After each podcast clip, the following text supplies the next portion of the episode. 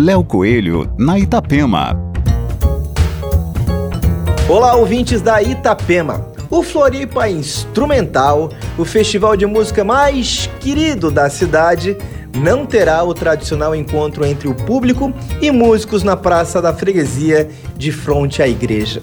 Por causa da pandemia, a décima edição do evento foi gravada na Igreja Nossa Senhora da Lapa, no Ribeirão da Ilha, e será transmitida pelo YouTube do Festival Floripa Instrumental, nos dias 21, 22 e 23 de março, sempre às 21 horas. Aqui, Léo Coelho com as coisas boas da vida.